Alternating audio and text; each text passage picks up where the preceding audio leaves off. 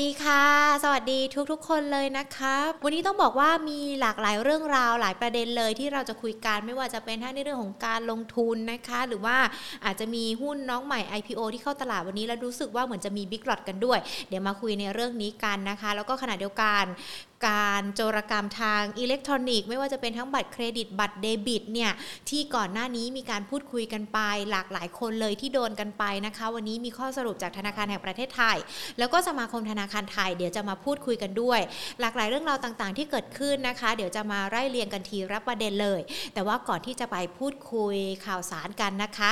มาขอบคุณผู้สนับสนุนหลักผู้ใหญ่ใจดีไปพร้อม ๆ กันก่อนดีกว่าค่ะ True นะคะ ยุคนี้ต้อง True 5G เครือข่ายอันดับ 1 5 ปีซ้อนจาก n p e r f ค่ะ ขอบพระคุณนะคะที่สนับสนุนรายการของเรา ตั้งแต่วันแรกนะคะ จนถึงวันนี้และวันต่อ ๆ ไปที่จะเกิดขึ้นในวันข้างหน้ากันด้วยนะคะ Market Today ของเรานะคะ ก็มาพูดคุยกันเป็นประจำแบบนี้แหละค่ะ แล้วก็ขณะเดียวกันวันนี้นะ ต้องบอกว่า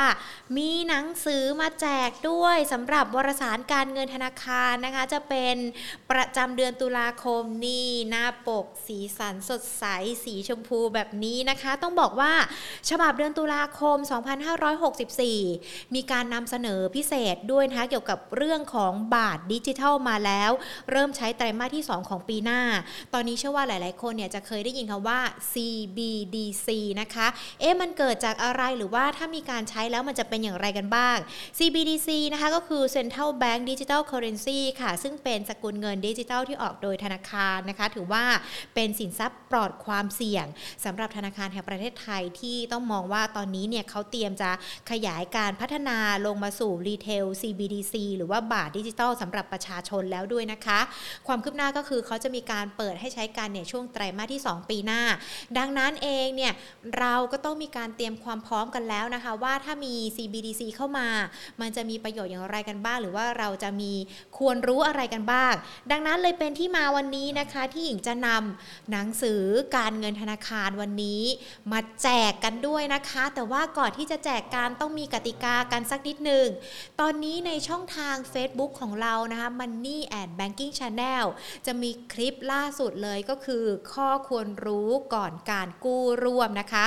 ใครที่เข้าไปดูแล้ว กดไลค์คลิปนั้นแล้วก็กดแชร์นะคะ เป็น Facebook ของท่านเองเปิดเป็น public สาธารณะนะคะ ใครที่ทำตามกติกาให้ cap หน้าจอมานะคะ แล้วก็ส่งมาที่ inbox ของเรานะคะ เราก็จะแจกหนังสือนี้ไปเลย แต่ว่าต้องรีบๆกันหน่อยนะ เพราะว่าหนังสือมีจำนวนจำกัดด้วยนะคะ ไม่บอกหรอกว่ากี่เล่มให้ลุ้นกันเองดีกว่า แล้วให้ทุกๆคนเนี่ยร่วมกันนะคะทำตามกติกาแล้วก็เล่นเกมกันด้วยนะ อย่าลืมนะเข้าไปดูคลิปข้อควรรู้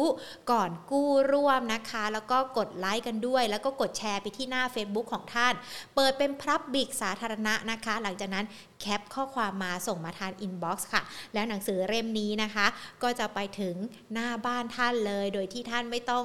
มาทำอะไรเลยนะ แค่เล่นเกมตามกติกาเท่านั้นอะอย่าลืมนะคะ CBDC ใกล้เข้ามาแล้วไตรมาสที่ 2 ของปีหน้าดังนั้น ต้องไม่พลาดกันด้วย อันนี้ก็เป็นหนังสือดีๆ ที่มาแนะนำการจากการเงินธนาคารนะคะ แล้วก็จะนำมาแจกกันด้วย ส่วนประเด็นต่างๆ ที่เกิดขึ้นในวันนี้ไม่รู้จะไล่เรียงในเรื่องอะไรก่อนดีเลยเนาะเพราะว่า หลากหลายเรื่องราวเนี่ยค่อนข้างที่จะเยอะทีเดียวนะอามาดูยอดผู้ติดเชื้อกันสักนิดนึงดีกว่า วันนี้ไวรัสโควิด -19 ผู้ติดเชื้อต่ำหมื่น ผู้เสียชีวิตก็ต่ำร้อยแล้วด้วยนะคะ ก็ถือว่าเป็นการส่งสัญญาณที่ดีนะคะ ที่เราจะเตรียมพร้อมกันในการเปิดประเทศในวันที่ 1 พฤศจิกายน ยอดผู้ติดเชื้อรายใหม่ 9,122 รายนะคะ ส่วนผู้เสียชีวิต 71 รายค่ะ วันนี้ท่านนายกรัฐมนตรีก็มีการพูดคุยกันก่อนประชุมคณะรัฐมนตรีนะ เรียกหน่วยงานที่เกี่ยวข้องไม่ว่าจะเป็นทงรัฐมนตรีว่าการกระทรวงการท่องเที่ยวและกีฬานะคะ หรือว่าแม้แต่ทางด้านของททท เข้ามาพูดคุยกันถึงในเรื่องของแผนความพร้อมที่จะมีการเปิดประเทศในวันที่ 1 พฤศจิกายนนี้นะคะ ซึ่งท่านนายกรัฐมนตรีก็บอกว่าก็ขอให้ทุกคนเนี่ยเปิดประเทศกันแล้วก็กาดอย่าตกด้วย แล้วก็เตรียมความพร้อมในการเปิดประเทศต้อนรับนักท่องเที่ยวกันด้วยนะคะ อันนี้ก็ถือว่า เป็นอีกหนึ่งเรื่องที่น่าจะส่งสัญญาณดีกับทางด้านของเศรษฐกิจ รวมไปถึงในเรื่องของ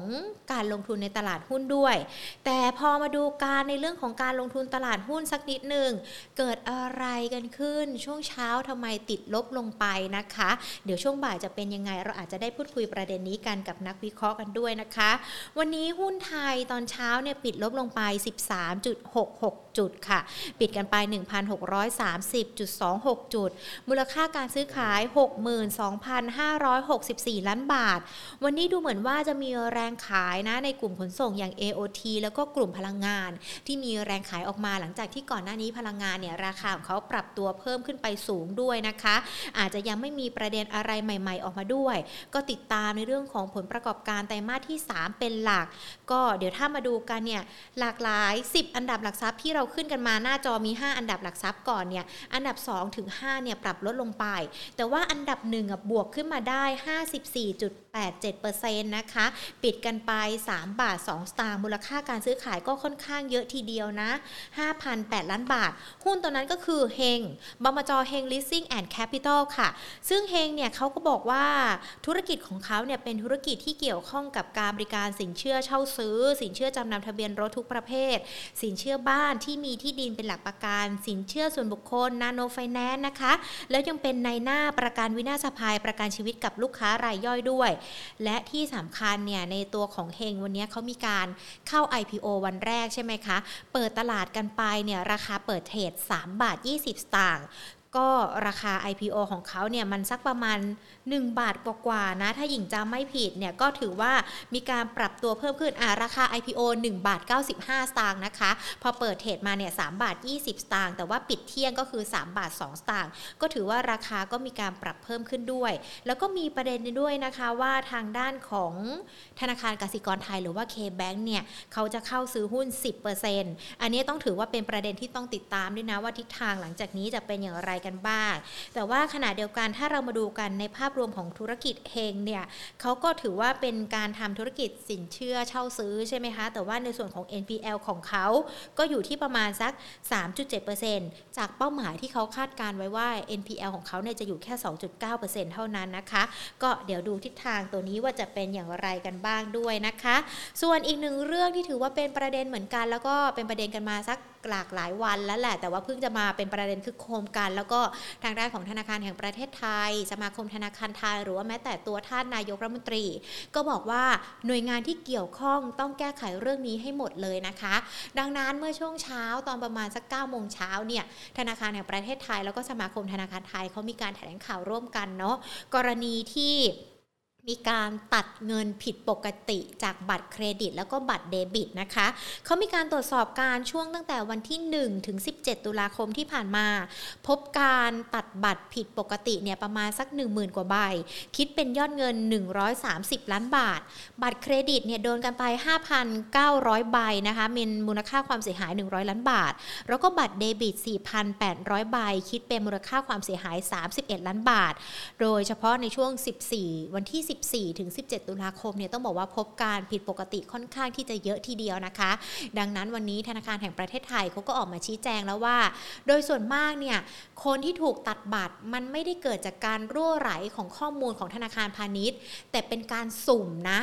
คือเรียกง่ายๆ โจรมันสุ่มอะสุ่มเลือกคนที่จะถูกแฮ็กข้อมูล ซึ่งคนคนนั้นเนี่ยอาจจะเคยไปทำธุรกรรมที่ไปซื้อของจากต่างประเทศ เยอะ หรือว่าไปผูกบัตรไว้ แล้วคราวนี้เขาก็เลยสุ่มจากตรงนั้นนะคะ ก็เลยทำให้เกิดกรณีรั่วไหลขึ้น คือถ้าตอนนี้เราสังเกตกันเนี่ยเวลาเราซื้อของ ถ้าเราซื้อน้อยๆ หลักไม่เกิน 1,000 บาท เราจะไม่ได้ตัวเลข OTP เพื่อให้เรายืนยันการตัดเงินถูกต้องไหมคะ แต่ว่าหลังจากนี้แบงค์ชาติเขาบอกแล้วนะว่า ไม่ว่าจะซื้อเท่าไหร่ก็แล้วแต่ตัวเลข OTP ต้องมาทุกรอบ เพื่อที่จะได้เป็นการป้องกัน 1 ชั้นด้วย อันนี้ก็ถือว่าเป็นอีกหนึ่งมาตรการแก้ไขจากธนาคารแห่งประเทศไทยขณะเดียวกันยังมีมาตรการอื่น ๆ ด้วย เช่น การยกระดับความคุมเข้มในการตรวจจับธุรกรรมที่ผิดปกติ และขณะเดียวกันเนี่ยก็ต้องมี SMS นะคะคอยแจ้งลูกค้าตลอดเลย เวลามีการถอนเงิน หรือว่ามีการกดเงินกันไปด้วย และที่สำคัญก็ให้ธนาคารนะคะบอกว่าหากบัตรเดบิตที่ลูกค้าโดนตัดเงินไป 5 วันต้องได้เงินคืน ส่วนบัตรเครดิตที่ใครถูกตัดไปในการซื้อของในส่วนนี้จะไม่ให้คิดเงินแล้วก็จะไม่เอามัน เป็นการคิดดอกเบี้ยกันด้วย อันนี้ก็คือเป็นวิธีการแก้ไขจากทางด้านของธนาคารแห่งประเทศไทย ที่มีการถแถลงข่าวร่วมกันนะคะจากทางด้านของสมาคมธนาคารไทยกันด้วยค่ะ ส่วนในเรื่องของภาวะการลงทุนตลาดหุ้นกันสักนิดนึงดีกว่าหลังจากช่วงเช้าที่ปรับตัวลงไปค่อนข้างที่จะเยอะทีเดียวนะคะช่วงบ่ายจะเป็นอย่างไรกันบ้าง คุณผู้ชมที่เข้ามาไม่ว่าจะเป็นทั้ง YouTube หรือว่า Facebook นะ อย่าลืมกดไลค์กดแชร์กันด้วยนะคะ ที่เราไลฟ์กันอยู่นี้แล้วก็เล่นเกมกันตามกติกาด้วย เดี๋ยววันนี้นะคะเราจะมีการพูดคุยกับนักวิเคราะห์การจากทางด้านของกรรมการผู้จัดการบริษัทหลักทรัพย์กสิกรไทย คุณภาสกรลินมณีโชตนะคะเดี๋ยวหญิงขออนุญาตต่อสายหาคุณภาสกรก่อน ส่วนคุณผู้ชมที่มีคำถามหรือว่าเข้ามากันแล้วนะคะ ทักทายกันได้เลยนะ แล้วก็เดี๋ยวมาพูดคุยกันนะคะ ในเรื่องของภาวะการลงทุนด้วยนะคะ สวัสดีค่ะ คุณภาสกรคะสวัสดีครับค่ะ คุณภาสกรขาดูเหมือนว่าช่วงเช้าตลาดหุ้นมีการปรับตัวลดลงไปนะคะแล้วมองทิศทางภาคบ่ายยังไงกันบ้างเหรอคะก็จริงๆแล้วเนี่ยเอ่อภาคบ่ายเนี่ยน่าจะไม่แย่มากนักนะตั้งแต่ที่เราดูคุยกันตอนเช้านะครับ แล้วก็ตลาดไทยก็เป็นแค่หนึ่งในไม่กี่ตลาดของเอเชียที่ปรับตัวลดลงนะครับผม หลักๆผมคิดว่าไอ้ปัจจัยเรื่องอัตราดอกเบี้ย โดยเฉพาะพันธบัตรรัฐบาล 10 ปีที่เพิ่มไประดับเกิน 2%ก็คงจะเป็นอะไรที่น่าเป็นห่วงนะครับผมอ่าแล้วก็ช่วงก่อนที่ราคาค่างเงินบาทที่อ่อนตัวลงมาวันนี้เอ่อก็ก็มีผลบ้างแต่วันนี้ก็ลงมาบ้างแล้วครับ ค่ะ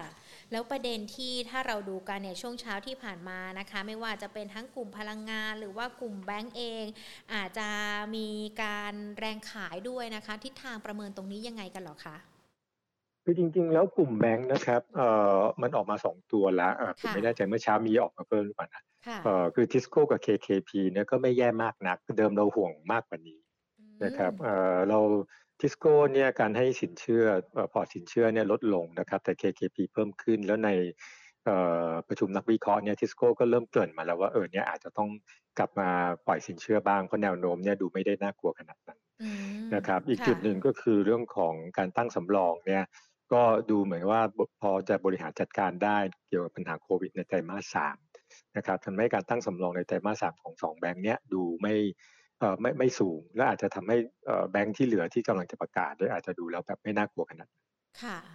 ถ้าเราประเมินแล้วจากกลุ่มแบงค์ถ้ามีการประกาศผลประกอบการมาก็อาจจะมีการเซอร์ไพรส์หรือว่าไม่ได้ไม่ได้น่าห่วงกว่าที่คิดถูกต้องไหมคะคือดูจากสองแบงค์แล้วอาจจะเป็นเดิมที่ของในทีมเราทำพรีวิวเนี่ยเราดูว่า สินเชื่อนะครับกับตัวสำรองเนี่ยดูเป็นสองจุดที่น่าเป็นห่วงค่ะ ค่ะ คุณภาสกรคะครับผมได้ยินไหมครับ ค่ะ ได้ยินค่ะ ขออีกรอบหนึ่งนะคะเมื่อสักครู่นี้บอกว่าสองตัวนี้น่าเป็นห่วงที่สุดถูกต้องไหมคะคือตอนที่เราทำประมาณการไตรมาสสามเนี่ยก่อนที่ผลของทิสโก้กับ KKP จะออกเนี่ยเราห่วงเรื่องการโตสินเชื่อนะครับ แล้วก็สำรองเนี่ยมากสุด แต่หลังจากที่ 2 ตัวนี้ออกมาเนี่ยจริงๆ KKP ก็บีทไป 10%นะครับแล้วก็โตสินเชื่อได้นะครับสำรองก็ดูไม่ได้สูงเท่าที่เราคาดอื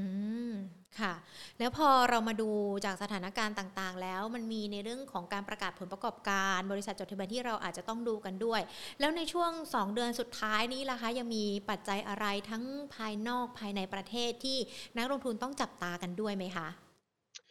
คืออสำหรับที่เหลือของปีนะครับผมขอผมขอพูดอย่างนี้ในแง่ Set Index Target เนี่ยของเราทำเป็น 12 เดือนล่วงหน้า ซึ่งตอนนี้ปัจจุบันเราอยู่ 1680 นะครับ ถ้าตีเป็นปีนี้ก็จะ 1650 ปลายปีหน้า 1710 อันนี้ในแง่ตัวเลขก่อนคือภาพรวมนะจริง ๆ แล้วพื้นฐานเศรษฐกิจของโลกนะครับดีดีเลย นะครับผมว่าวิกฤตโควิดเนี่ยมันทำให้มีการกระตุ้นเศรษฐกิจอย่างต่อเนื่องในทุกประเทศนะครับโดยเฉพาะการกระตุ้นเศรษฐกิจในในส่วนของการคลังนะครับผมแล้วปีนี้เนี่ยตั้งแต่ปีนี้จนถึงปีหน้าก็จะเป็นช่วงที่เศรษฐกิจโลกเนี่ยฟื้นตัวอย่างมีนัยสำคัญ โดยเฉพาะเรื่องการท่องเที่ยวนะครับอย่างไรก็ตามเนี่ยช่วงหลังเนี่ยเราเริ่มกังวลเกี่ยวกับราคาพลังงาน ก็จะเห็นแล้วล่ะว่า ราคาน้ำมันถ่านหินก๊าซธรรมชาติเนี่ยปรับตัวเพิ่มสูงขึ้นมากนะครับอีกอันหนึ่งคือเรื่องเงินเฟ้อโดยเฉพาะเงินเฟ้อเนี่ยเดิมเนี่ยสักสองสาเดือนที่แล้วเราก็มุมมองประมาณว่าไตรมาสสี่เนี่ยเงินเฟ้อน่าจะค่อยๆ ปรับตัวย่อลงมาจากที่จะเริ่มพีคนะครับในไตรมาสที่สามของปีนี้แต่ตอนหลังเนี่ยจากการที่ระดับพลังงานเนี่ยปรับตัวสูงขึ้นนะครับปัจจัยที่หนึ่ง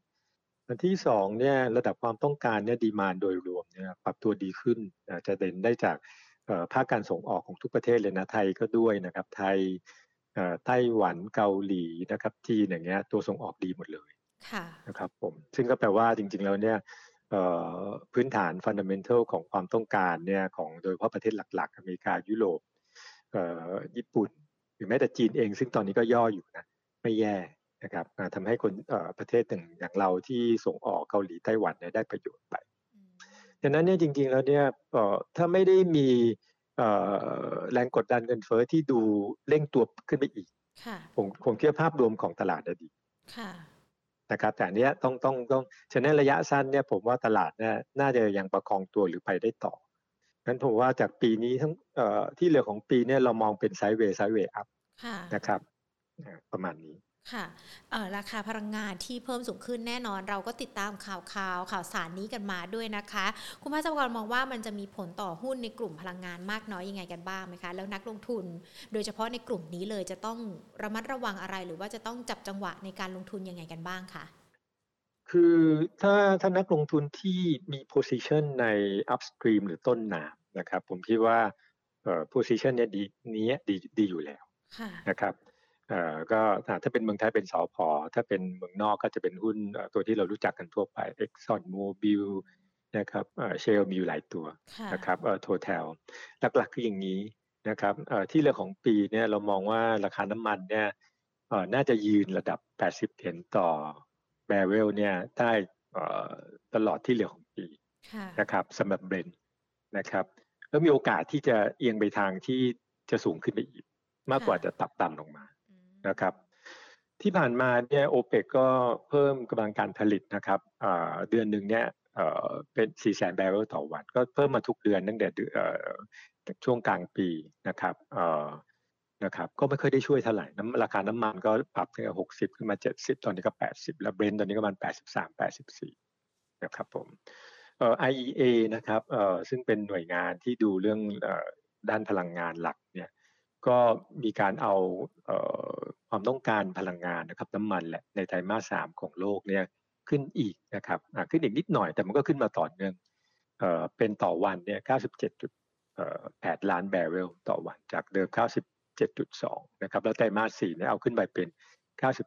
98.9 นะครับ ปีหน้าเนี่ยจะเพิ่มอีก 3 ล้านแบเรลต่อวันนะครับก็ประมาณเลย 100 เป็นหน่อยนะครับผม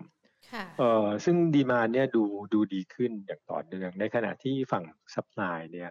เออช่วงก่อนประมาณเออกันยายนก็มีผลกระทบจากเฮอริเคนไอดาใน US ซึ่งอันนี้ทำให้ระดับสต็อกน้ำมันของในอเมริกาเนี่ยหายไปเยอะพอสมควรร่วม 30 ล้านแบเรลนะครับปัจจุบันเนี่ยสต็อกน้ำมันในอเมริกาเนี่ยต่ำกว่าปีที่แล้วเนี่ยอยู่ 13เปอร์เซ็นต์ นะครับแล้วต่ำกว่าค่าเฉลี่ย 6 ปี 5 ปีเนี่ยอยู่ประมาณ6เปอร์เซ็นต์แต่นี้ที่สำคัญที่ต้องจับตาก็คือว่าตอนนี้ยังไม่ยังไม่เข้าหน้าหนาวเลย เขาจะเริ่มวัดว่าระดับสต็อกน้ำมันเนี่ยเมื่อเทียบกับปีที่แล้วเนี่ยในการเข้าหน้าหนาวเราจะจะนับกันที่วันที่1พฤศจิกายนนะครับซึ่งประมาณครึ่งเดือนก็จะรู้ว่าเออเนี่ยเราจะเข้าหน้าหนาวด้วยสต็อกน้ำมันที่ต่ำกว่าหรือสูงกว่านะครับทุกประเทศที่อยู่ในเขตโซนหนาวนะครับ ก็ตอนนี้กำลังเร่งเร่งตุนเร่งสะสม นะครับไม่ว่าจะเป็นก๊าซธรรมชาตินะครับในเมืองจีนก็ต้องเร่งสะสมถ่านหินนะครับแล้วใน US ก็ทั้งก๊าซธรรมชาติแล้วก็ตัวน้ำมันเพื่อตุนไว้ใช้ในช่วงหน้าหนาวนั้นปีนี้เนี่ยก็ต้องจับตาว่าอากาศเนี่ยจะหนาวต่ำกว่าปกติ หรือเท่ากับปกติ หรืออากาศไม่ได้หนาวมาก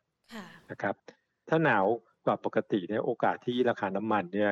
จะเอียงไปทางเอ่อเข้าใกล้แบบว่าฝั่งลอยเนี่ยก็มีสูงมากขึ้น นะครับ อันนี้คงคงต้องจับตามมองนะครับผม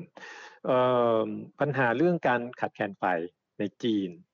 นะครับเอ่อก็ก็ก็ยิ่งยิ่งทำให้เอ่อมาทำให้มีแล้วก็ราคาก๊าซธรรมชาติในยุโรปที่แพงนะครับในการเร่งที่ทำให้ต้องสวิตช์มาใช้น้ำมันน้ำมันเตานะครับในการปั่นไฟนะครับซึ่งอันนี้ก็ยิ่งกลับมาช่วยราคาน้ำมันอีก อีกเรื่องหนึ่งก็คือการเปิดเมือง นะครับก็มันก็ช่วยความต้องการในส่วนของน้ำมันแก๊สโซลีนหรือน้ำมันเบนซินดีเซลนะครับ แล้วตัวที่กำลังจะกลับมากำลังจะกลับมาหนักๆเนี่ยก็คือ jet fuel หรือน้ำมันก๊าดที่ใช้สำหรับเติมเครื่องบินนะครับซึ่งน่าจะเริ่มเริ่มปรับมาเนี่ยตั้งแต่ไตรมาสสี่แล้วปีหน้าเนี่ยคงจะเอ่อเป็นตัวที่เร่งตัวอย่างมากนะครับฉะนั้นเนี่ยเอ่อโดยภาพรวมของราคาพลังงานเนี่ยเอ่อคือตัวตัวตัวมันเองอะดูดี นะครับเอ่อแล้วแล้วในในในตัวเนี้ยมันก็มีตัวที่ได้ประโยชน์ แต่คนที่อาจจะจะมีส่วนอื่นเนี่ยที่ได้รับผลกระทบครับอืมตัวที่ได้รับประโยชน์นี่จะเป็นตัวไหนบ้างแล้วคะ แล้วนักลงทุนเข้าไปใช้จังหวะในช่วงนี้ค่อยๆ ทยอยสะสมได้ไหมคะครับผมเอ่อในกลุ่มพลังงานทั้งเชนนะทั้งสายเอ่อห่วงโซ่มูลค่าเพิ่มเนี่ยเราชอบต้นน้ำนะครับซึ่งถ้าเป็นบ้านเราแล้วนะผมผมก็จะชอบสอพอเพราะเป็นตัวที่ ผูกโดยตรงกับกลุ่มต้นน้ำนะครับ หรืออาจจะคนอาจจะชอบไปเล่นตัวหุ้นแม่ก็คือปตทนะครับก็ก็อันนี้ไม่ว่ากันนะครับอีกกลุ่มหนึ่งที่ผมว่าดูดีเลยก็คือกลุ่มลงกลั่นนะครับกลุ่มลงกลั่นเนี่ยปีที่แล้วเนี่ยก็ย่ำแย่จากการที่ปิดเมืองนะครับ ความต้องการสินค้าพวก refinery products นะครับดีเซนเบนซินคืออย่างโลกไม่บินเลยเนี่ยเจ็ตฟิวออกมาก็แทบราคาก็ แย่มากค่ามาจิ้นการกลั่นก็แย่ตอนนี้เราเริ่มเห็นการกลับมาของกับขาของตรงนี้นั้นกลุ่มโดยกันโดยรวมเนี่ยผมว่าดูดีก็น่าจะดีต่อเนื่องไปถึงสิ้นปีนี้ แต่ในกลุ่มที่ลงมาปลายน้ำอีกหน่อย เช่นกลุ่มปิโตเคมีอันเนี้ยเอ่อก็เอ่อไม่ได้อานิสงจากพลังงานที่เพิ่มสูงขึ้น ในขณะที่ต้นทุน ของวัตถุดิบเนี่ยอาจจะเพิ่มขึ้นแล้วส่งผ่านราคาได้ไม่มากนะฉะนั้นกลุ่มนี้ก็จะเป็นกลุ่มต้นน้ำแล้วกลุ่มโรงกลั่นที่ได้ประโยชน์ค่ะ กลุ่มโรงกลั่นนี่ยกตัวอย่างตัวที่โดดเด่นได้ไหมคะก็เราก็จะชอบท็อปกับ SPRC ครับค่ะ อันนี้ก็คือจะเป็นหุ้นที่เกี่ยวข้องกับในเรื่องของกลุ่มพลังงานที่เราพูดคุยกันนะคะ แล้วขณะเดียวกันตอนนี้ดูเหมือนว่ามันจะมีอีกหนึ่งประเด็นก็คือการเตรียมความพร้อมในเรื่องของการเปิดเมืองกันด้วย 1 พฤศจิกายนนะคะที่เราเตรียมกัน ก่อนหน้านี้เนี่ยเราก็จะเห็น AOT เริ่มกลับมากันแล้วนะคะคุณภาสกร แต่ว่าพอดูวันนี้เอ๊ะดูเหมือนย่อลงไปอะค่ะ ก็ผมว่าเนื่องจากมันเล่นกันมาสักระยะหนึ่งแล้วนะครับส่วนใหญ่เดี๋ยวนี้ตลาดหุ้นก็จะ forward looking ไปเยอะ ฉะนั้นเนี่ยพอข่าวออกมาจริง ๆ ก็มักจะเป็นการทำกำไรมากกว่านะครับผมในส่วนของธุรกิจท่องเที่ยวจริง ๆ นะครับปีนี้ก็คงจะเป็นการการคาดหวังผลตอบสนองต่อการคาดหวังที่ว่าเมื่อเปิดเมืองแล้วเนี่ยคงจะดีขึ้นนะครับ แต่ตัวเลขจริง ๆ เนี่ยกว่าจะเข้ามาก็น่าจะเป็นประมาณกลางปีนะ ฉะนั้นเนี่ย กลุ่มนี้เขาคงจะต้องเล่นตามแบบว่าการความคาดหวังข่าวที่เข้ามา ฉะนั้นเนี่ยการเข้าก่อน ก่อนที่ข่าวเนี่ยจะสะท้อนในราคาหุ้นแล้วเนี่ยจึงมีความสำคัญค่ะ ถ้าอย่างตัว AOT ถ้าเราดูกันจากราคาณปัจจุบันนี้นะคะ 65 บาท 25 สตางค์ถือว่ามีความเหมาะสมไหมล่ะคะแป๊บนะครับได้เลยค่ะ วันนี้ AOT ก็ปรับลดลงไป 1 บาท 75 สตางค์นะคะ ปิดช่วงเช้าเนี่ย6บาท 25 สตางค์ค่ะ ครับผมได้เลยค่ะ AOT เนี่ยราคาเป้าหมายเรานะครับอยู่ที่หกสิบสี่บาทสี่สิบหกตังค์หรือหกสิบห้าบาทค่ะนั้นจริง ๆ แล้วเนี่ยราคาเมื่อวานก่อนที่จะลงวันนี้เนี่ยก็ค่อนข้างเต็มมูลค่าไปแล้วค่ะฉะนั้นจริง ๆ แล้วเอ่อในแง่เอ่อผมคิดว่าราคาหุ้นก็คงจะเทคเอ่อผลกระทบในทางบวกนะครับจากการเปิดเผยไปเยอะ นะครับในแง่ผลการดำเนินงานจริง ๆ เนี่ยปีหน้าถ้าท่านนักท่องเที่ยวเริ่มกลับมาอย่างมีนัยยะตั้งแต่กลางปีปี ก็อาจจะในแง่ของผลกำไรนะครับก็อาจจะแบนๆแผดๆคือไม่ไม่ได้ขาดทุนเหมือนปีที่ผ่านมาฉะนั้นเนี่ยจะฟื้นตัวเต็มที่ก็คงต้องเป็นปี 2023 อืม ค่ะอาจจะต้องรอการฟื้นตัวกันด้วยนะคะในแง่เม็ดเงินนะครับ ค่ะ แล้วถ้าเราดูการจากสถานการณ์ต่างๆ ที่เกิดขึ้นแบบนี้ล่ะคะ ในเรื่องของรูปแบบการลงทุนหรือว่าธีมการลงทุนที่เหมาะสมของนักลงทุน อาจจะต้องพิจารณาอะไรคะ ดูจากผลประกอบการไตรมาสสามเป็นหลัก หรือว่าหุ้นที่ต้องรอการคาดหวังจะเป็นธีมของนักลงทุนได้ไหมคะเออผมว่าตลาดหุ้นตอนนี้ถึงแม้จะลงทุนในตลาดหุ้นไทยก็คงต้องจับตาปัจจัยในต่างประเทศเยอะนะครับ อ่าผมว่าต้องต้องดูไปพร้อมกัน เอ่อเพียงแต่ว่ามันจะเข้ามาใน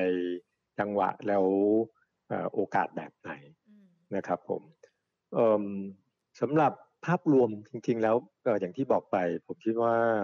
สภาพเศรษฐกิจเนี่ยพื้นฐานมันไม่ได้แย่เลยจริงๆมันมันก็ค่อนข้างจะสนับสนุนการลงทุนในหุ้น แล้วก็สินทรัพย์เสี่ยงทั้งหลายนะครับ แต่ผมคิดว่าตลาดโดยรวมเนี่ยจะไม่กล้าที่จะบู๊เกินไป นะครับฉะนั้นพอถึงในระดับหนึ่งเนี่ยก็จะมีถูกขายทำกำไรลงมานะครับเอ่อถ้าถ้าเรียนตามตรงอย่างอย่างถามว่าปีนี้เนี่ยจะทะลุพันเจ็ดไหมค่ะเอ่อผมคิดว่ามีโอกาสทดสอบ แต่ความเป็นไปได้ที่จะผ่านเนี่ยแต่ความเป็นผมเนี่ยต่ำนะครับอ่านะพอยิ่งเข้าใกล้พันเจ็ดก็คงจะมีโอกาสถูกหายทำกำไรเนี่ยเยอะนะครับสาเหตุคืออย่างนี้นะครับเอ่อคือว่าเอ่อ พื้นฐานเศรษฐกิจดีนะครับความกำลังซื้อโดยรวมดีนะครับอ่าในแง่ของเงินเฟ้อในแง่ของราคาสินค้านะครับก็ปรับตัวขึ้นโดยเฉพาะในส่วนของต้นน้ำนะครับ ส่วนส่วนปลายน้ำกลางน้ำปลายน้ำได้จะปรับตัวขึ้นได้ช้ากว่านั้นจริงๆประเด็นสำหรับตั้งแต่ในช่วงปลายปีนี้ต้นจนถึงปีหน้าเนี่ยก็คือต้องจับตาเรื่องเงินเฟ้อนะครับ ซึ่งเงินเฟ้อเนี่ยก็อย่างที่บอกไปเราเคยคาดว่าไตรมาสสี่มันน่าจะแผ่วลงมานะครับจากการที่พีในไตรมาสสามแต่ดูเหมือนไม่ใช่อย่างนั้นนะครับเอ่อถ้าเอ่อเงินเฟ้อเนี่ยยังยังเร่งตัวเยอะอย่างที่เราเห็นอยู่ในปัจจุบันนะฮะเอ่อสาเหตุเอ่อโดยเฉพาะแบบว่าจากเอ่อความถึงแม้ราคาสินค้าเนี่ยจะปรับตัวขึ้นเยอะ แต่ความต้องการสินค้าหรือการกำลังซื้อเนี่ยไม่แผ่วลง นะครับทั้งที่ราคาสินค้าปรับตัว อันนี้ผมคิดว่าตัวเลขอย่างอย่างแรกเลยคือ CPI นะครับของแต่ละประเทศเนี่ยก็จะปรับตัวเอ่อในระดับสูงอยู่ในคือทรงตัวในระดับระดับสูงหรือเพิ่มขึ้นไปอีกนะครับ อันนี้ปัจจัยที่หนึ่งอันที่สองก็คือว่าในในในฝั่งของฝั่ง supply เนี่ยเราก็เห็นปัญหาเยอะก็คือราคาพลังงานปรับตัวขึ้นเยอะแล้วนโยบายของจีนในการควบคุมการปล่อยคาร์บอนนะครับ การขาดไฟในจีนเนี่ยก็ทำให้มีการสั่งให้อุตสาหกรรมหนักเนี่ยหยุดผลิตนะครับทำให้มันมีราคาโภคภัณฑ์บางตัวโดยเฉพาะที่เกี่ยวกับโลหะเนี่ยเริ่มขาดแคลนนะครับในฝั่งยุโรปแล้วก็อเมริกาเนี่ยเราเราเห็นการกลับมาของภาคแรงงานที่ช้า ซึ่งจริงๆไม่ใช่เพราะเศรษฐกิจไม่ดี แต่เนื่องจากคนเนี่ย supply ของแรงงานเนี่ยไม่พอนะครับทำให้ทำให้ แบบว่าต้องมีการปรับค่าแรงเนี่ยเราเห็นเทรนด์การปรับค่าแรงเนี่ยเพิ่มขึ้นนะครับฉะนั้นเนี่ยเอออย่างในอเมริกาเนี่ยตัวเลขเดือนกันยาล่าสุดเนี่ยเออ CPI ก็ออกมาเพิ่ม year year เนี่ย5.4เปอร์เซ็นต์ซึ่งถือถือว่าสูงมากนะครับเมื่อเทียบกับกรอบของเฟดที่ประมาณ 2-3เปอร์เซ็นต์ยูโรโซนเนี่ยเดือนกันยายนออกมา 3.4พอเดือนตุลาเนี่ยกำลังจะใกล้ออกแล้วนะครับถ้าถ้าถ้าจะปิดเอ่อพอปิดเดือนปุ๊บก็จะออกได้เลยดังนั้นเนี่ยคนก็มองว่ายังยังระดับสูงต่อเนื่อง เราเริ่มเห็นหลายประเทศเนี่ยที่โดยเฉพาะประเทศที่บริหารจัดการโควิดได้ดีเนี่ยเริ่มปรับเอาดอกเบี้ยนโยบายขึ้นนะครับถ้ายกตัวอย่างในในรีเจนนี้เนี่ยไต้หวันเกาหลีเนี่ยก็จัดไปละนะครับสิงคโปร์เนี่ยซึ่งวิธีการจัดการดอกเบี้ยนโยบายจะไม่เหมือนประเทศอื่นเขาคือเขาไม่ได้ขึ้นดอกเบี้ยนโยบาย แต่เขาจะควบคุมอัตราแลกเปลี่ยนแล้วก็สวอปแบนนะครับอาจจะเทคนิคนิดหนึ่งก็เพิ่งทำไปเมื่อไม่กี่วันที่ผ่านมานะครับ นิวซีแลนด์เนี่ยก็มีการเริ่มเพิ่มขึ้นขึ้นดอกเบี้ยแล้วในยุโรปเนี่ยเราเห็นทางรัสเซียนะครับแล้วยุโรปตะวันออกเนี่ยมีการปรับตัวเยอะแล้วปรับไม่ได้ครั้งละสลึงปรับครั้งละห้าสิบตังค์สามสลึงนะครับอังกฤษเนี่ยคนคาดว่าน่าจะเริ่มมีการปรับเนี่ยตั้งแต่ธันวาคมนี้ ในอเมริกาเนี่ยก็มีชิลีนะครับแล้วก็ฝั่งฝั่งอเมริกาใต้เริ่มปรับนะครับฉะนั้นเนี่ยที่เราคาดว่าอเมริกา จะเป็นการปรับตัวปรับเอาดอกเบี้ยขึ้นเนี่ยตั้งแต่ปลายปีหน้า 2022 อันนี้ต้องจับตาดูดีๆว่าคำคาดหวังตรงนี้เนี่ยจะมีเปลี่ยนไปหรือเปล่านะครับอาผมก็ต้องขอโทษที่พูดยาวที่ถ้าโดยถ้าโดยสรุปคืออย่างนี้เพราะว่า ถ้าความเศรษฐกิจโลกดีแล้วไม่ร้อนแรงนักผมมองว่าความเสี่ยงที่ที่ธนาคารกลางหรือผู้กำหนดนโยบายจะเข้ามาเย็บแตะเบรกเนี่ยไม่เยอะ ซึ่งผมคิดว่าอย่างเนี้ยหุ้นเนี่ยพอไปได้ แต่ที่สิ่งที่ต้องต้องมองว่าถ้าเงินเฟ้อมันเร่งตัวมากแล้วธนาคารกลางเริ่มเริ่มนั่งไม่อยู่นะครับเราต้องจัดการบางอย่างนะครับเช่นการมาขันน็อตการเอาดอกเบี้ยขึ้นเร็วกว่าที่คาด อันนี้ผมว่ามันจะทำให้ตลาดได้สะดุดหรืออาจจะแบบว่าในระยะสั้นอาจจะมีหัวที่นิดๆอะไรอย่างเงี้ยงั้นโดยรวมที่เหลือของปีผมเลยมองว่าโอกาสที่ทะลุพันเจ็ดเนี่ยไม่เยอะ แต่ผมว่าภาพรวมเนี่ยเนื่องจากสภาพพื้นฐานเศรษฐกิจมันไม่แย่ไง งั้นก็คือมันก็พยายามขึ้นเข้าไปเทสแล้วก็จะถูกขายทำกำไรลงมา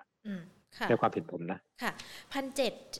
ที่บอกว่าสภาพเศรษฐกิจของบ้านเราไม่แย่นี่ทางด้านของหลักทรัพย์กสิกรไทยมองยังไงหรอคะ คือจริง ๆ แล้วถ้าดูจาก GDP มันไม่ดีเรียนตามตรงนะสามสามคิวอย่างเงี้ยสามคิวยังไม่ออกสามคิวไตรมาสสามเนี่ยเราจะออกประมาณกลางเดือนหน้านะครับ ซึ่งเวียดนามเนี่ยนำร่องไปก่อนละ นะครับ ออกมาแย่มากติดลบไปเลย เราก็ไม่น่าจะโทนอะไรประมาณนี้ทั้งปีเนี่ยก็คงจะไม่ศูนย์ก็อาจจะลบด้วยซ้ำนะครับ แต่จริง ๆ แล้วเนี่ยความที่เศรษฐกิจบ้านเราเป็นเป็นเศรษฐกิจเปิดนะครับก็คือเราส่งออกเยอะเรารับรับนักท่องเที่ยวเยอะ ฉะนั้นเนี่ยดูตัวเลขเศรษฐกิจตอนนี้มันดูไม่ได้ความคาดหวังมันมองไปข้างหน้าตลอดว่า ถ้าทุกอย่างประเทศหลักๆเขากลับมาดี มันก็จะคนก็กลับมาเที่ยวถ้าถ้าเศรษฐกิจโลกดีอ่าคนอ่าการส่งออกเนี่ยก็จะกลับมานะครับฉะนั้นเนี่ยมันมันมันเป็น forward looking ทั้งหมดนะครับผมและถึงมันเลยเป็นเหตุผลที่ว่า ถึงแม้ตอนแรกตัวเลขของเราปัจจุบันมันคงดูยังเศร้ามากๆอะแต่ทำไมหุ้นเราค่อนข้างจะ perform ขนาดค่ะอ๋อใช่ค่ะ เราสัญญาในเรื่องของการแตะเบรกหรือว่าขันน็อตในเรื่องของมาตรการการเงินของบ้านเราเรื่องบ้างล่ะคะมองยังไงกันบ้างทั้งดอกเบี้ยเองเงินเฟ้อเอง หรือว่ามาตรการกระตุ้นเศรษฐกิจต่าง ๆ ด้วยอะค่ะเออผมแบ่งเป็นสามส่วนนะครับเอ่อส่วนแรกก็คือเรื่องดอกเบี้ยนโยบาย ซึ่งเป็นดอกเบี้ยระยะสั้นนะครับอ่าถ้าทางเทคนิคก็คือเอ่อดอกเบี้ยซื้อคืนหนึ่งวันนะครับ ก็ความสามารถในการขึ้นของเราคงไม่มี นะครับจริงๆช่วงก่อนเนี่ยมีมีมีมีแบบว่าพยายามอยากจะลดลงซะด้วยซ้ำแต่เนื่องจากแนวโน้มโลกเนี่ยดูกำลังจะขึ้นแล้วล่ะเราคงไม่กล้าลดนะครับฉะนั้นเนี่ยดอกเบี้ยนโยบายเนี่ยคงต้องหนึ่งต้องรอโควิดเอาให้จบก่อนนะครับแล้วเศรษฐกิจเนี่ยเริ่มเอ่อผงกผงกหัวได้นะครับในแง่ตัวเลขที่ reportซึ่งตัวนี้มันยังนะครับของของเรา อันที่สองเนี่ยเอ่อในในเชิง ในในเมื่อเทียบกับประเทศอื่นเนี่ยซึ่งค่อยๆเนื่องโดยเฉพาะประเทศที่บริหารจัดการโควิดได้ดีเนี่ยก็จะเอ่อทำได้ก่อนอย่างที่เราพูดไปก็จะมีไต้หวันเกาหลีสิงคโปร์นะครับยุโรปตะวันออกอเมริกาใต้แล้วอเมริกาประมาณปลายปีหน้านะครับ อีกอันหนึ่งที่ที่คงต้องดูก็คงจะเป็นเรื่องของค่าเงินบาทนะครับ ซึ่งถ้าความสามารถในการขึ้นดอกเบี้ยเราไม่มี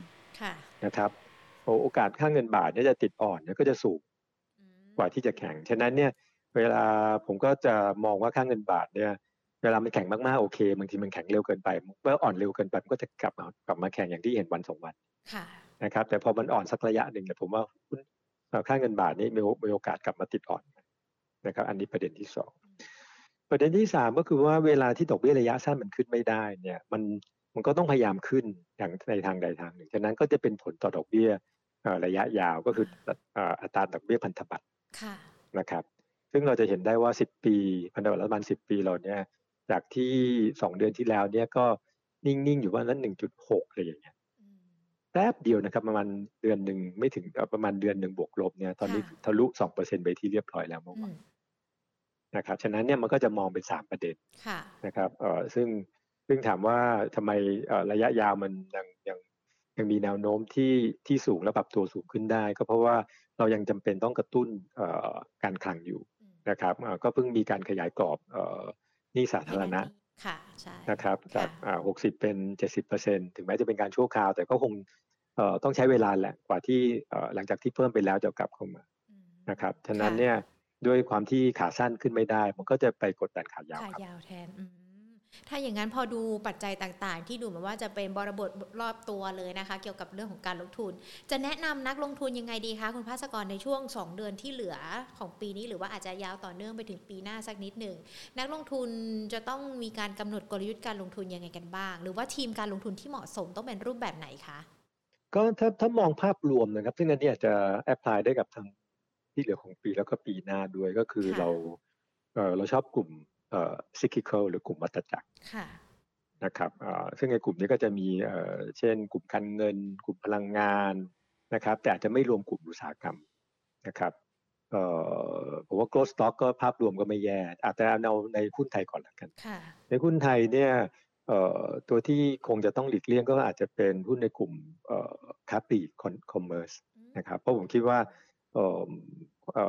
กำลังซื้อยังไม่กลับมานะครับ แล้วมันมีกลุ่มอื่นน่าเล่นกว่านะครับก็อย่างที่บอกไปเมื่อกี้นี้กลุ่มแรกที่ผมว่าน่าสนใจเลยก็คือกลุ่มพลังงานนะครับซึ่งกลุ่มนี้ก็ได้ประโยชน์จากราคาน้ำมันดิบโลกที่อยู่ในระดับสูง แล้วมีโอกาสที่จะเอียงไปทางสูงมากกว่าจะลงมาต่ำนะครับแล้วถ้าเกิดปีนี้หนาวกว่าปกตินะครับกว่าทุกปีเนี่ยโอกาสที่หุ้นในกลุ่มพลังงานจะ perform เนี่ยมีสูงมากค่ะ นอกจากพลังงานแล้วเมื่อกี้กลุ่มที่เป็นกลุ่มวัฏจักรมีการเงินกันด้วยนะคะ การเงินนี่ถ้าขอเจาะเป็นรายตัวจะมีตัวที่น่าสนใจไหมคะเอ่อโดยรวมเนี่ยเราชอบแบงก์ใหญ่มากกว่าแบงก์เล็กค่ะนะครับถึงแม้แบงก์เล็กจริงๆทิสโก้กับ KKP ผลประกอบการก็ไม่แย่ แต่เนื่องจากในกลุ่มวัฏจักรนะครับหรือกลุ่มการเงินเอง เศรษฐกิจที่เวลาปรับตัวฟื้นขึ้นดีขึ้นเนี่ย หนึ่งก็คือความต้องการสินเชื่อเพิ่มมากขึ้น แล้วแบงก์ใหญ่เนี่ยก็จะมีสภาพคล่องที่ที่จะปล่อยสินเชื่อเนี่ยได้สูงกว่าแบงก์เล็กอันที่สองเนี่ยพอปรับเศรษฐกิจปรับตัวดีขึ้นระยะหนึ่งเนี่ย ก็จะต้องเราจะเริ่มเห็นการปรับตัวเอาดอกเบี้ยลดดอกเบี้ยขึ้นนะครับ แล้วเวลาดอกเบี้ยขึ้นเนี่ยแบงก์ใหญ่ก็จะได้ประโยชน์มากกว่าแบงก์เล็กนะครับจริงๆอย่าง KKP กับทิสโก้เนี่ย จะโดนผลกระทบในทางลบด้วยซ้ำถ้าเกิดแบงก์ชาติมีการปรับตัวปรับเอาดอกเบี้ยนโยบายขึ้นนะครับเพราะว่าพอสินเชื่อลดเขาเนี่ยมันเป็นการอัตราดอกเบี้ยตายตัวนะครับในขณะที่แบงก์ใหญ่เนี่ยอัตราดอกเบี้ยเนี่ยเป็นอัตราดอกเบี้ยลอยตัวนะครับผมแบงก์ใหญ่มีทุกตัวเลยใช่ไหมคะใช่แบงก์ใหญ่โดยรวม แต่ที่ว่าหนึ่งเนี่ยเคแบงก์ผมก็เรียกคอมเมนต์ไม่ได้เนื่องจากเป็นบริษัทแม่นะครับเราเราไม่เราไม่ให้เราไม่มีคำแนะนำให้นะครับ ในขณะที่ SCB เนี่ยก็จากการปรับโครงสร้างช่วงที่ผ่านมาเนี่ยมันก็เอาผู้ฟอร์มกลุ่มไปละนะครับตอนนี้มันก็จะเหลืออยู่ตัวเดียวก็คือแบงก์กรุงเทพนะครับซึ่งยังเป็นแลกกาดอยู่ผมมองว่าแบงก์เทพก็จะเป็นคล้ายๆแบงก์ใหญ่โดยทั่วไป ก็คือจะได้ประโยชน์จากการปรับตัวดีขึ้นของเศรษฐกิจนะครับดอกเบี้ยที่เมื่อหลังจากที่เราบริหารจัดการโควิดได้แล้วนะครับ เราทางทบทก็คงจะต้องมาเริ่มปรับดอกเบี้ยตามคนอื่นแล้วล่ะนะครับ ซึ่งถ้าใน ความคาดหวังในแพทเทิร์นแบบนี้เนี่ยแบงก์ใหญ่ก็จะได้ประโยชน์ค่ะ แต่ตอนนี้ดูเหมือนแบงก์ก็อาจจะมีปัญหามากระทบกระทั่งกันบ้างนะคะ จากการที่เราได้ยินข่าวข่าวมาสองสามวัน อันนี้มันจะไม่ได้ถือว่าเป็นปัจจัยที่จะมากดดันในหุ้นของกลุ่มนี้ใช่ไหมคะจริงๆ แล้วภาพใหญ่ผมว่ามันยังสนับสนุน sector นี้นะแต่แน่นอนด้วยความจำเป็นในการแก้ปัญหาโควิดนะครับเราก็จะมีบางครั้งที่ผมมักจะใช้คำพูดว่าคุณขอมา นะครับ ขอความร่วมมือในเชิงนู่นนี่นั่น ซึ่งอาจจะกระทบผลกำไรบ้าง อาจจะบางทีแบงก์ก็โดนบ้างบางทีนอนแบงก์ก็โดนบ้างนะครับ ซึ่งอันเนี้ยก็อย่างที่บอกไปว่ามันก็เป็นความจำเป็นที่อาจจะหลีกเลี่ยงหรือปฏิเสธไม่ได้นะครับ แต่ถ้าแนวโน้มมันดีนะครับตัวเนี้ยคนก็จะมองไปข้างหน้ามากกว่าดูปัญหาปัจจุบัน ค่ะะเราได้หุ้นที่น่าจะเข้าไปลงทุนได้ก็คือเป็นธีมการลงทุนกลุ่มวัฏจักรก็มีทั้งกลุ่มของธนาคาร แล้วก็พลังงานที่เราพูดคุยกันไป กลุ่มที่คุณหลีกเลี่ยงนะก็จะเป็นค้าปลีกกับ commerce ทั้งกลุ่มอุตสาหกรรมเลยอาจจะต้องหลีกเลี่ยงไปก่อนเพราะว่ากำลังซื้อยังไม่กลับมา ก็ต้องรอกลับมาก่อนถึงจะมาทบทวนดูกันอีกรอบหนึ่ง และถ้าเรามองในช่วงสั้น ๆ นี้ล่ะคะคุณภัสกรเราพอจะมี top pick โดดเด่นแนะนำไหมคะในช่วงสั้นนี้ ก็เอ่อ ในถ้าเป็นช่วงสั้นเนี่ยผมก็อาจจะขอแนะนำตัวกรุงเทพประกันชีวิตนะครับซึ่งจริงๆแล้วก็เป็น yield curve play ที่เรามีแนะนำนักลงทุนนะครับถ้าจะขออธิบายนิดนึงก็คือว่ากรุงเทพประกันชีวิตเนี่ยก็เป็นตัวเดียวที่ในตลาดนะครับ ที่ผมมองว่าจะช่วยป้องกันความเสี่ยงในในแง่ของเงินเฟ้อโลกนะครับ และการเพิ่มขึ้นของอัตราดอกเบี้ยโดยเฉพาะอัตราดอกเบี้ยพันธบัตรถามว่าธุรกิจเขาทาอะไรก็อย่างที่ทราบคือเขาเขาประกันชีวิตก็คือให้การประกัน ผู้ที่มาซื้อกรมธรรม์นะครับถ้าถ้าเกิดเหตุที่ไม่คาดฝันทางประกันชีวิตก็จะชดเชยให้เขานำเบี้ยกรมธรรม์นี้ไปลงทุนนะครับ ส่วนใหญ่ก็จะลงทุนในสินทรัพย์ที่มีความเสี่ยงต่ำเช่นพันธบัตรรัฐบาลนะครับแล้วก็มีส่วนหนึ่งนี้ลงทุนในหุ้นนะครับ ฉะนั้นเนี่ยในภาวะที่ดอกเบี้ยอยู่ในช่วงขาขึ้นนะครับ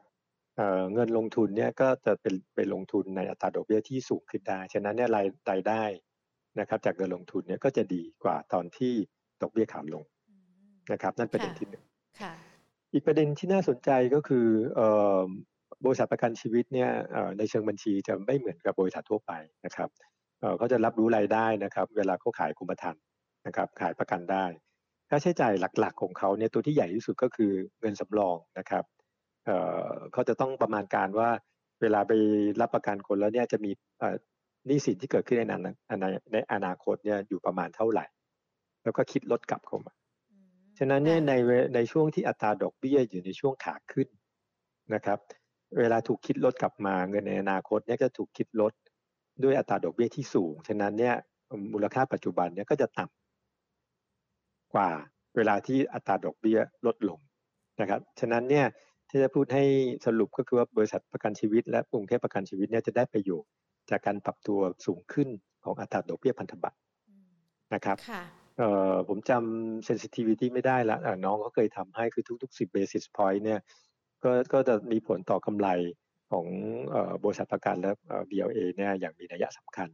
ในระยะสั้นๆ ถ้าดูในเชิงของ opportunistic call นะว่าตัวไหนที่ที่ที่จะได้ประโยชน์จากสภาพที่เหลือปัจจุบันเนี่ยผมก็คิดว่า ประเทศประกันชีวิตเนี่ยเป็นหนึ่งในนั้นครับอ๋อค่ะ อย่างตอนนี้ BLA เนี่ยก็คือ 30 บาท 50 สตางค์ถือว่าเป็นราคาเหมาะสมที่เข้าไปได้ เรามองราคาเป้าหมายตัวนี้ยังไงหรอคะเออราคาเป้าหมายเออของเราอยู่ที่ 39 บาทครับโอ้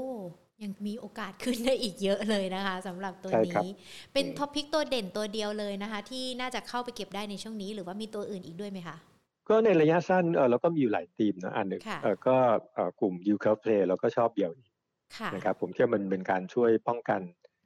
ความเสี่ยงว่าถ้าเกิดเงินเฟ้อเนี่ยมันไปไกลนะครับถ้าเงินเฟ้อต่างประเทศขึ้นมันก็คงจะลากเงินเฟ้อไทยขึ้นไปด้วยนะครับที่มีกล่าวไปแล้วคือกลุ่มพลังงานเนี่ยเราชอบสอบพอนะครับโรงกลั่นเนี่ยเราชอบ TOP ไทยออยล์นะครับผมธนาคารพาณิชย์เนี่ยตอนนี้เนื่องจาก SCB ก็ก็เอ่อ perform ไปแล้วทนแรกเราก็อาจจะมากลับมาดูใน laggard ในแง่ BBL อีกตัวหนึ่งกลุ่มน่าสนใจคือกลุ่มส่งออกนะครับ ก็เป็นกลุ่มที่ที่ผ่านมาเนี่ยก็ทำได้ดีทั้งในแง่ผลประกอบการและก็ราคาหุ้นนะครับเอ่อก็อย่างที่บอกไปก็คือประเทศอื่นเนี่ยคงน่าจะสามารถเพิ่มดอกเบี้ยได้แล้วล่ะเพราะเนื่องจากบริหารจัดการโควิดได้ดีกว่าเรานะครับของเราเนี่ยพอเราเริ่มควบคุมโควิดได้เนี่ยเราก็คงน่าจะเพิ่มขึ้นทบทน่าจะเริ่มเพิ่มดอกเบี้ยได้ตามเทรนด์ของโลก แต่คงช้ากว่าคนอื่นเพราะฉะนั้นในช่วงที่เรายังเพิ่มดอกเบี้ยไม่ได้เนี่ยโอกาสที่ค่าเงินบาทจะติดอ่อนเนี่ยมันมีระดับสูง การที่หนึ่งอันที่สองเนี่ยความจำเป็นในการกระตุ้นเศรษฐกิจด้วยนโยบายการคลังเนี่ยยังมีอยู่ต่อเนื่องนะครับถ้าสังเกตตอนที่เรามีการประกาศเพิ่มเพดานหนี้เนี่ยค่าเงินบาทก็จะอ่อนตุ๊บไปในระดับหนึ่ง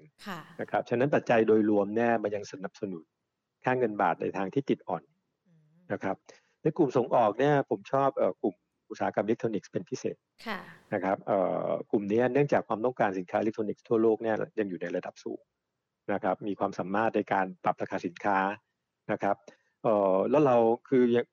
คู่แข่งของเขาเนี่ยส่วนใหญ่เนี่ยจะอยู่ในจีนและไต้หวันนะครับ ถ้าเปรียบเทียบกับค่าเงินบาทแล้วเนี่ยถ้าบางคนอาจจะพอทราบว่าเมื่อก่อน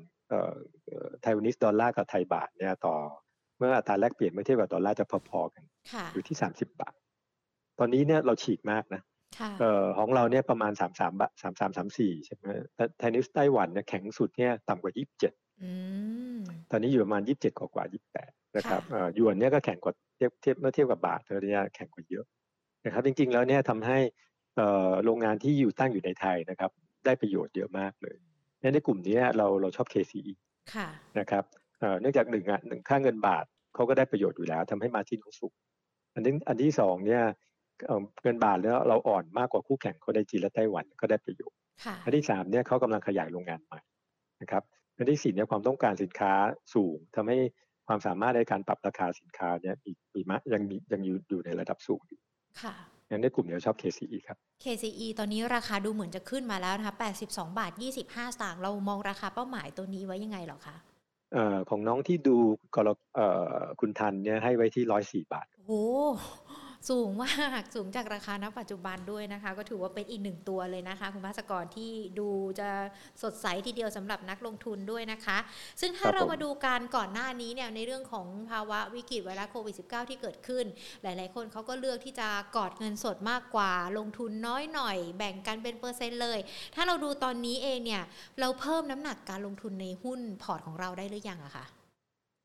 คือจริงๆแล้วที่ผ่านมาเราก็แนะนำให้ เพิ่มน้ำหนักในสินทรัพย์เสี่ยงมาโดยตลอดเนาะค่ะเอ่อเพราะว่าผมว่าตั้งแต่ปลายปีที่แล้วเนี่ยถึงแม้เอ่อตัวเลขเศรษฐกิจไม่ดีขึ้นค่ะนะครับ แต่แนวโน้มเนี่ยดูดี ฉะนั้นเนี่ยเอ่อนักลงทุนก็จะประมาณเอ่อ forward looking นะครับมองไปข้างหน้าเอ่อและจริงๆแล้วเนี่ยในเอ่อช่วงนี้เนี่ยเรายังติดในขาบวกอยู่ แต่ไม่ได้ aggressive เมื่อเทียบกับช่วงที่แล้วอืมนะครับค่ะ หลักๆก็คืออย่างนี้ว่าถามว่าตอนนี้ควรจะลงอะไรเยอะก็แน่นอนก็ผมก็ยังเอ่อแนะนำให้ลงทุนในสินทรัพย์เสี่ยงคืออย่างหุ้นและเอ่อตัวอื่นมากกว่าเงินสดนะครับอืมเนื่องจากสภาพเศรษฐกิจมันยังดูดีค่ะแต่ถามว่าทำไมไม่ไม่ไม่ไม่ให้เพิ่มขึ้นเยอะหรือเอ่อมีเทคมุมมองที่ค่อนข้างจะ aggressive เพราะว่าเอ่อเราเริ่มเห็นปัจจัยเรื่องเงินเฟ้อและราคาพลังงาน แล้วก็ความเป็นไปได้ ถ้าเงินเฟ้อมันสูงๆเนี่ยเอ่อ ธนาคารกลางหรือหน่วยงานเนี่ยจะเข้ามาจัดการปัญหานี้ค่ะซึ่งมันจะทำให้เอ่อพวกตลาดหุ้นเนี่ยสะดุดได้อืมนั้นจริง ๆ แล้วก็ยังติดในทางบวกครับ แต่ก็ให้ระมัดระวังเล็กน้อยค่ะอะก็สัญญาณการลงทุนก็มีอยู่ แต่ว่าปัจจัยที่ติดตาม หรือว่าปัจจัยระมัดระวังก็ต้องมีด้วยดังนั้น นักลงทุนอาจจะต้อง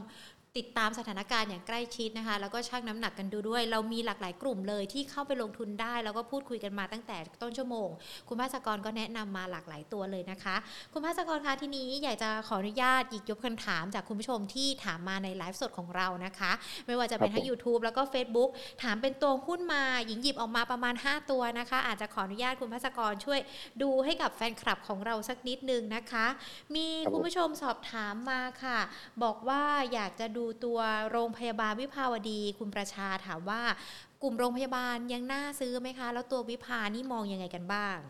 แป๊บนะครับผมค่ะก่อนเปิดไฟล์นิดนึง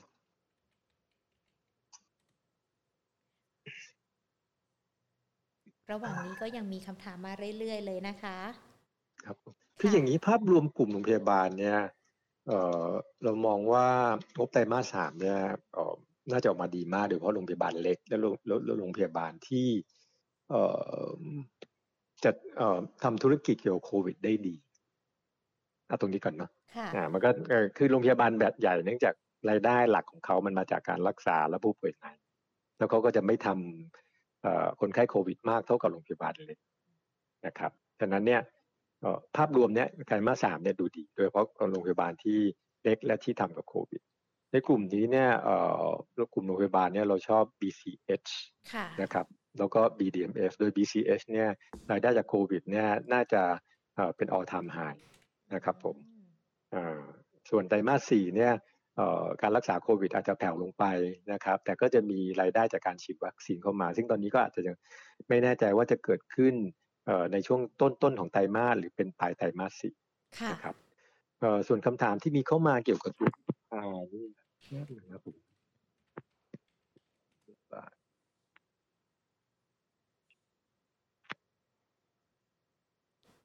ครับคือต้องเรียนอย่างนี้ว่าเอ่อตัวนี้เนี่ยเรายังไม่ได้ cover อืม นะครับ แต่ค่ะ ผมก็เข้าใจว่าวิพาเนี่ยเขาก็พยายามที่จะจัดการในส่วนของเอ่อวัคซีนโควิดนะครับเอ่อก็พยายามหารายได้ส่วนแต่ส่วน แต่โดยนโยบายแล้วเนี่ยตัวที่เราไม่ cover เนี่ยเราจะไม่ให้ความอืมถ้ากลุ่มโรงพยาบาลเอกถ้าเราดูกันก่อนหน้านี้ มันก็จะได้รับปัจจัยบวกจากในเรื่องของโควิด ที่เกิดขึ้นการตรวจการที่มีคนเข้าไปอยู่ด้วย หรือว่าแม้แต่บางโรงพยาบาลเขาก็จะรับคนไข้จากต่างชาติด้วยนะคะ หลังจากนี้เรารเรามองมุมมองอาจจะต้องเปลี่ยนไปหรือเปล่าคะโรงพยาบาลที่รับต่างชาติมาเยอะ ๆ อาจจะถูกลดทอนความน่าสนใจกว่าหรือเปล่าคะถ้ามองเป็นภาพกว้าง ใช่ครับ เพราะว่าไตรมาสสามเนี่ยเอ่อกำไรน่าจะพีคอืมนะครับไตรมาสสี่อาจจะเมนเทนโมเมนตัมแต่ไม่น่าจะเกินไตรมาสสามค่ะภาพรวมนะค่ะเอ่อแล้วผมมองว่าการเอ่อน้ำหนักการลงทุนเนี่ยมันก็จะเอียงไปทางกลุ่มวัฏจักรอืมนะครับกลุ่มเปิดเมืองธนาคารพาณิชย์ค่ะนะครับกลุ่มพลังงานมากกว่าอืมนะครับค่ะแต่ถึงแม้แต่อย่างไรก็ตามเนี่ยกลุ่มโรงพยาบาลเนี่ยในความเห็นผมนะก็น่าน่าจะยังดูดีกว่ากลุ่มพวกเอ่อค้าปลีกค่ะปีกอืม ค่ะนะครับปีกก่อนหน้านั้นหลาย ๆ คนก็เล็งไว้อยู่ด้วยนะคะ มีคุณผู้ชมสอบถามมาตัวทรูล่ะคะ มองยังไงกันบ้าง สามารถเข้าไปซื้อได้ไหมคะ เรามองแนวรับแนวต้านสำหรับทรูไว้ยังไงกันบ้างคะ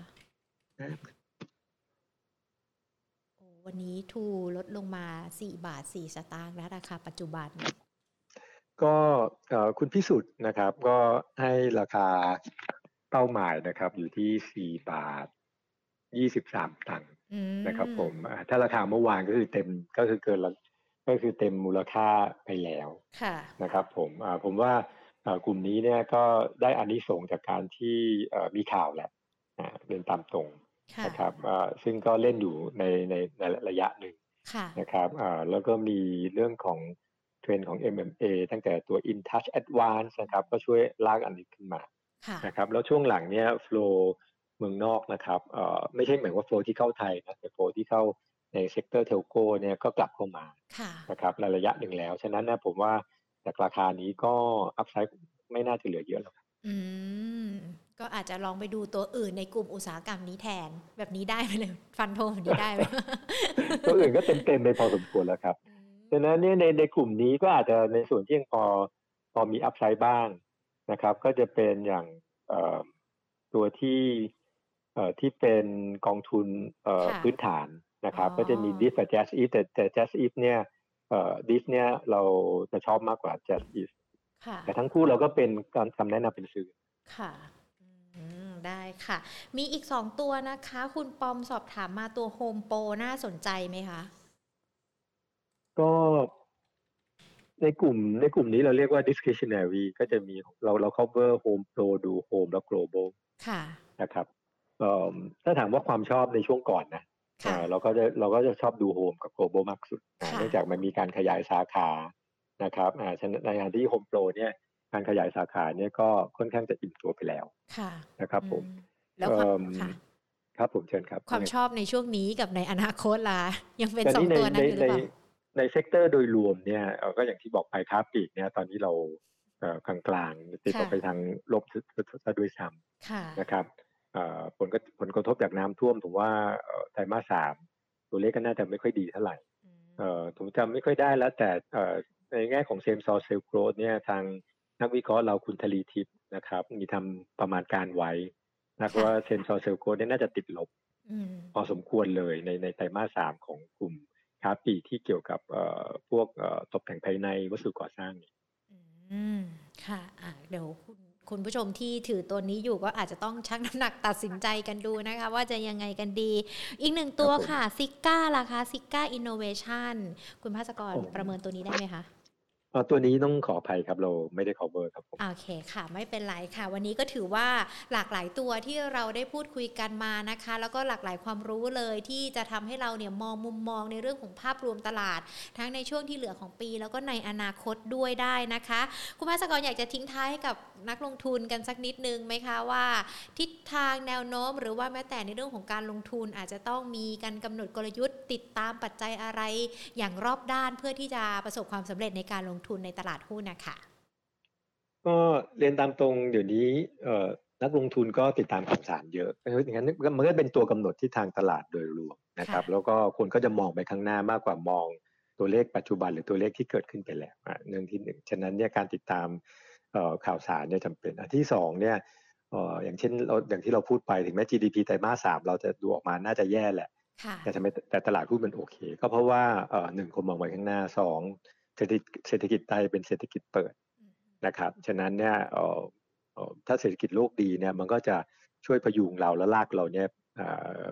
ไปด้วยไปไปด้วยนะครับฉะนั้นเนี่ยหลักๆของในช่วงนี้ผมก็อย่างที่บอกไปคงต้องตามเรื่องเงินเฟ้อเป็นหลักนะครับว่าดูน่ากลัวร้อนแรงหรือเปล่านะครับอันที่สองเนี่ยก็คือระดับราคาพลังงานนะครับว่า ถ้ายังสามารถที่จะย่ำอยู่ระดับ เช่นเบรนท์นะครับแล้วน้ำมันดิบเบรนท์เนี่ยยังเห็นเลขแปดอยู่นะครับไม่เป็นเลขเก้าเลยอะผมว่าก็โอกาสที่ธนาคารกลางในประเทศหลัก ๆ อย่างอเมริกานะครับจะจะมาทำอะไรที่น่ากลัวน่ากลัวเนี่ยคงยังไม่ในเร็วๆนี้คงจะไม่มีนะครับอ่าเนี้คงต้องต้องตามมันนี้ฉะนั้นเนี่ยภาพใหญ่ปีหน้าเนี่ยเรามองว่าพื้นฐานเศรษฐกิจเนี่ยน่าจะ support การลงทุนแหละ นะครับ แต่ตัวที่จะทำให้อาจจะสะดุดได้เนี่ยก็คือถ้าเศรษฐกิจมันดูร้อนแรงเงินเฟ้อปรับตัวในระดับที่เร่งตัวตัวที่ทำให้สะดุดได้นี่ก็คือการเข้ามาจัดการของธนาคารกลางและหน่วยงานนะครับเช่นการขึ้นดอกเบี้ย หรือการขันน็อตในในในในหลาย ๆ จุดนะครับอ่าดังนั้นผมก็ต้องจับตาสองจุดนี้ครับผม ค่ะ ได้เลยค่ะ วันนี้ขอบพระคุณคุณภาสกรนะคะ โอกาสหน้าพูดคุยกับ Market Today ใหม่นะคะ ขอบคุณครับ ค่ะ สวัสดีค่ะ คุณภาสกรลีนมณีโชนะคะกรรมการผู้จัดการจากบริษัทหลักทรัพย์กสิกรไทยค่ะ มองภาพรวมการลงทุนในช่วงที่เหลือของของปีนี้นะคะก็คือ 2 เดือนแล้วก็แนวโน้มที่จะไปถึงปีหน้าด้วย ปีนี้มีโอกาสที่จะแตะ 1,700 จุด แต่ว่าจะไปได้หรือเปล่าเนี่ยอาจจะต้องมาดูกันด้วยนะคะ ว่าคุณภาสกรพูดว่าอย่างไรกันบ้างนะคะ แล้วก็ขณะเดียวกันหุ้นที่เข้าไปลงทุนได้ มีท็อปพิกนะคะก็แนะนำกันมาด้วยนะคะ แล้วก็อาจจะมีหุ้นที่ทยอยเก็บสะสมเป็นหุ้นในกลุ่มของวัฏจักรกันด้วยนะคะ ดังนั้นคุณผู้ชมที่อาจจะเข้ามาฟังไม่ทันว่าคุณภาสกรแนะนำในเรื่องของการลงทุนอย่างไรกันบ้าง หรือว่าแนะนำ top pick กับหุ้นในตัวของกลุ่มวัฏจักรมีตัวไหนกันบ้างนะคะ ต้องมาฟังย้อนหลังกันอีกรอบนึงนะคะ ผ่านทาง YouTube ของเราแล้วก็ Facebook นะคะ Money and Banking Channel อีกหนึ่งช่องทางทางด้านของ Podcast Money and Banking Podcast กันด้วยนะคะ ก็สามารถเข้าไปฟังกันได้นะคะ แน่นอนวันนี้ได้มองมุมในเรื่องของภาพรวมนะคะ แล้วก็เรื่องของคำแนะนำการลงทุนกันด้วยอะทักทายกันสักนิดนึงแล้วก็มีโพลกันด้วยนะ วันนี้โพลของเราเนี่ยถามว่าคุณคิดว่าราคาน้ำมันโลกจะปรับเพิ่มขึ้นอีกหรือไม่ เพิ่มขึ้นอีกแน่นอน 71%เดี๋ยวก็ปรับลดลง 28%โอ้โหทำไมทุกคนมั่นใจว่าจะขึ้นจากอะเดี๋ยว ถ้าราคาน้ำมันโลกขึ้นไม่ขึ้นยังไง เดี๋ยวติดตามสถานการณ์กัน แต่ว่าราคาน้ำมันบ้านเรา เมื่อวานนี้มีการประกาศออกมาขึ้น 60 สตางค์ต่อลิตร เมื่อบ่ายนี้ประกาศกันมาแล้วนะคะ ว่าจะมีการปรับลดลงให้ 20 สตางค์ต่อลิตรนะอะก็ถือว่าเป็นข่าวดีกันละกันเนาะที่ราคาน้ำมันปรับเพิ่มขึ้น เพิ่มลงปรับลงสิถือว่าเป็นข่าวดีนะ ทักทายคุณผู้ชมกันสักนิดนึงดีกว่านะคะ ทั้ง Facebook แล้วก็ YouTube ใครที่ยังอยู่การแสดงตัวกันได้เลยนะ กดคอมเมนต์กันมาได้นะคะ คุณพีรพงศ์นะคะ น้องมิกกี้นะคะ เข้ามาสวัสดีค่ะ คุณจกรพันธ์นะคะ บอกว่าเพิ่งทันดูสดครั้งแรก แต่ดูย้อนหลังตลอดทุกวัน FC รายการ ขอบพระคุณนะคะ ดูสดดูย้อนหลังยินดีทั้งนั้นเลยนะคะ ขอให้ดูนะ อย่าไปดูคนอื่นเลยอ่าคุณมิกกี้ก็สอบถามกันมาด้วยนะคะ คุณปอมสวัสดีค่ะ คุณพีธนาทิพย์นะคะ คุณน็อตพีคคุณประชานะคะ คุณมนัทคุณสมชาย คุณนรงฤทธิ์คุณไพดูไพฑูรย์นะคะ สวัสดีทุกๆท่านเลยที่ดูผ่านทาง YouTube ของเรานะคะ ส่วนทางด้านของ Facebook ก็สวัสดีทุกคนทักทายทุกคนเลยนะคะ คุณปิ้นคุณนิรันคุณแหม่มคุณธงชัยนะคะ สวัสดีทุกๆ คนเลยนะคะ ย้ำกันอีกรอบนึง วันนี้เรามีแจกหนังสือกันด้วย นี่การเงินธนาคารหน้าปกที่เราภูมิใจนำเสนอนะคะ บาทดิจิตอลมาแล้ว CBDC เราจะเริ่มการไตรมาสที่ 2 ของปี 2565 ใครที่อยากเป็นเจ้าของนะคะ การเงินธนาคารเล่มนี้นะคะ ฟังกติกากันให้ดีๆ เข้าไปใน Facebook Money and Banking Channel นะคะ ท่านจะเจอคลิปนะที่มีการอธิบาย ข้อควรรู้ก่อนกู้ร่วม กดไลค์คลิปนั้นนะคะ แล้วก็กดแชร์คลิปนั้นไปที่ Facebook ของท่าน เปิดเป็นพับบิกหรือว่าสาธารณะนะ พอทำตามขั้นตอนเรียบร้อยแล้ว แคปหน้าจอมาทางอินบ็อกซ์ให้หญิงนะคะ Money and Banking Channel เดี๋ยวเราเนี่ยจะมีการแจกรางวัลด้วยนะคะ แต่ว่าต้องรีบทำกันนะ เพราะว่ารางวัลมีจำกัดค่ะ ส่วนคุณผู้ชมท่านใดนะคะ ติดตาม Market Today ของเรานะคะ ก็มาพบเจอการบ่าย 2 แบบนี้ล่ะค่ะ เป็นประจำทุกๆวัน พรุ่งนี้จะมีนักวิเคราะห์ท่านไหนมาพูดคุยกัน ห้ามพลาดนะคะ วันนี้หมดเวลาแล้วลากันไปก่อน สวัสดีค่ะ